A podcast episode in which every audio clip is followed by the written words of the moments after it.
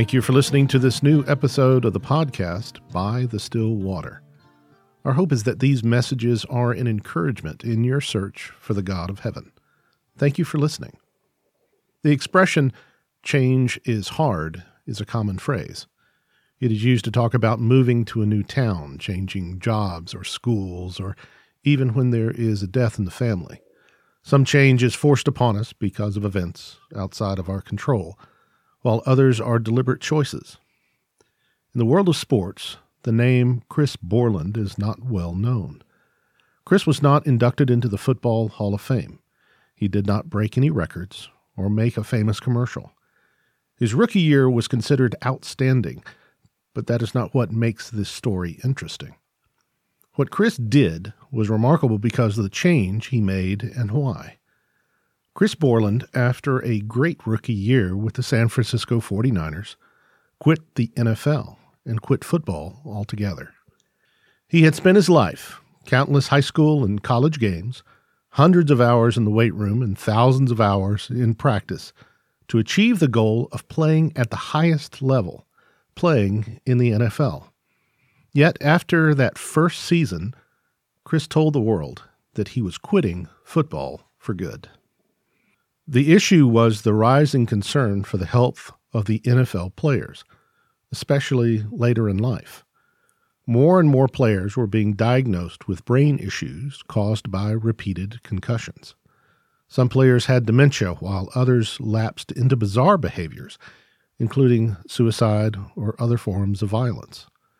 Chris, looking at his life and where it was going in the NFL, chose to walk away from the money the fame and the game that he had dedicated his life to for a greater future. That greater future was not defined by riches or fame, but living the best life he could, not burdened with brain damage. He chose a higher good. In his letter to the believers in the city of Philippi, the Apostle Paul describes what could be called his rookie season. In chapter 3, he talks about his background, his education, and his record of accomplishments. In every way possible, he was on the fast track to both power and acclaim in the Jewish leadership in Jerusalem. He had even become well known as an activist against this new disruptive teaching known at the time as the Way, a teaching that was centered around the life and the teachings of a man named Jesus.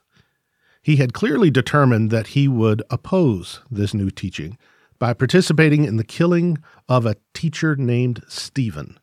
He was the agent chosen by the religious leaders to begin rounding up these believers in the way, putting them in prison, and even killing some. But he then says this But whatever I gained, I counted as loss for the sake of Christ. Indeed, I count everything as loss because of the surpassing worth of knowing Christ Jesus my Lord. For his sake, I have suffered the loss of all things, and counted them as rubbish, in order that I may gain Christ. Paul says that everything I had worked for in my past life, I tossed away, like it had become stinky garbage. He could do that because he had recognized something that was of greater worth than the acclaim, the power, and the profit of his former goals. He had found someone worth following, someone worth more than all that he had achieved and all that he had dreamed of. What was the impact of Chris Borland's choice to walk away from the NFL? In tangible terms, he had to return a large portion of his signing bonus, about $400,000. He walked away from a salary worth millions more. But the money would not be the only cost. He was walking away from fame and acclaim as one of the best rookie players, and he had walked away from everyone's expectation of a great career. He also gave up on how he saw himself and defined himself. He gave all that up for the purpose of keeping himself healthy. His uninjured brain was worth more to him than all that the NFL could offer. Paul uses the term Christ Jesus my Lord. This is a statement that Paul recognizes himself as a servant of Jesus. Everything about who Jesus is, what he taught, and what he commands had become the defining elements of how Paul saw himself. He gave up everything to make the phrase, my Lord, come to life. Paul talks about the surpassing worth of knowing the true Jesus. His hope in Jesus and in the gospel was worth more to him than all that his former life could offer. He threw it all in the dumpster to cling to the life of Jesus. A little before this, Paul describes who he is writing to when he says they are those who worship by the Spirit of God and glory in Christ Jesus. There is a passion in these words. The idea of the nature and truth of Jesus being reflected in the life of Paul and in these believers, this glory in Christ Jesus, is the motivation for who they want to be. The worship by the Spirit of God speaks to a dedication of their actions and choices focused on pleasing God. When they have this mindset, the rejection of all of the pride and ambitions of the past makes sense.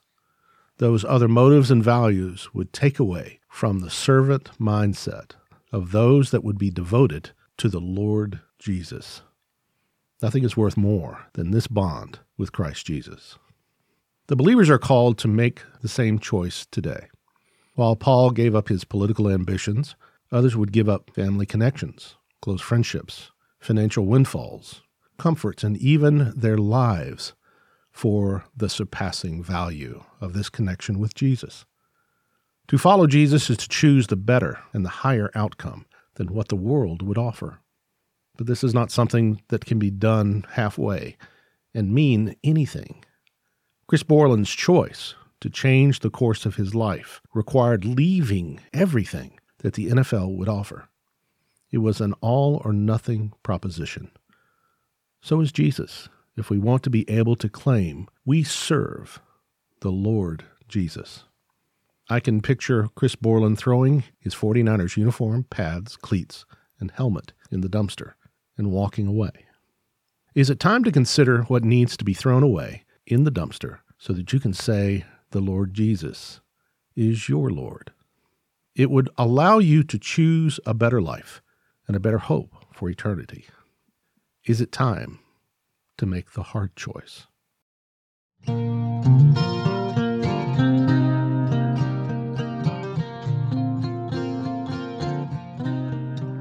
Thank you for listening to this episode of By the Still Water. It is our desire that these messages reflect the true Word of God. If you would like to reach us, you can reach us by email at bythestillwater2024 at gmail.com. You can also find us on Facebook at By the Still Water Podcast. Please consider subscribing. This will alert you to new episodes when they are made available. Again, thank you for listening.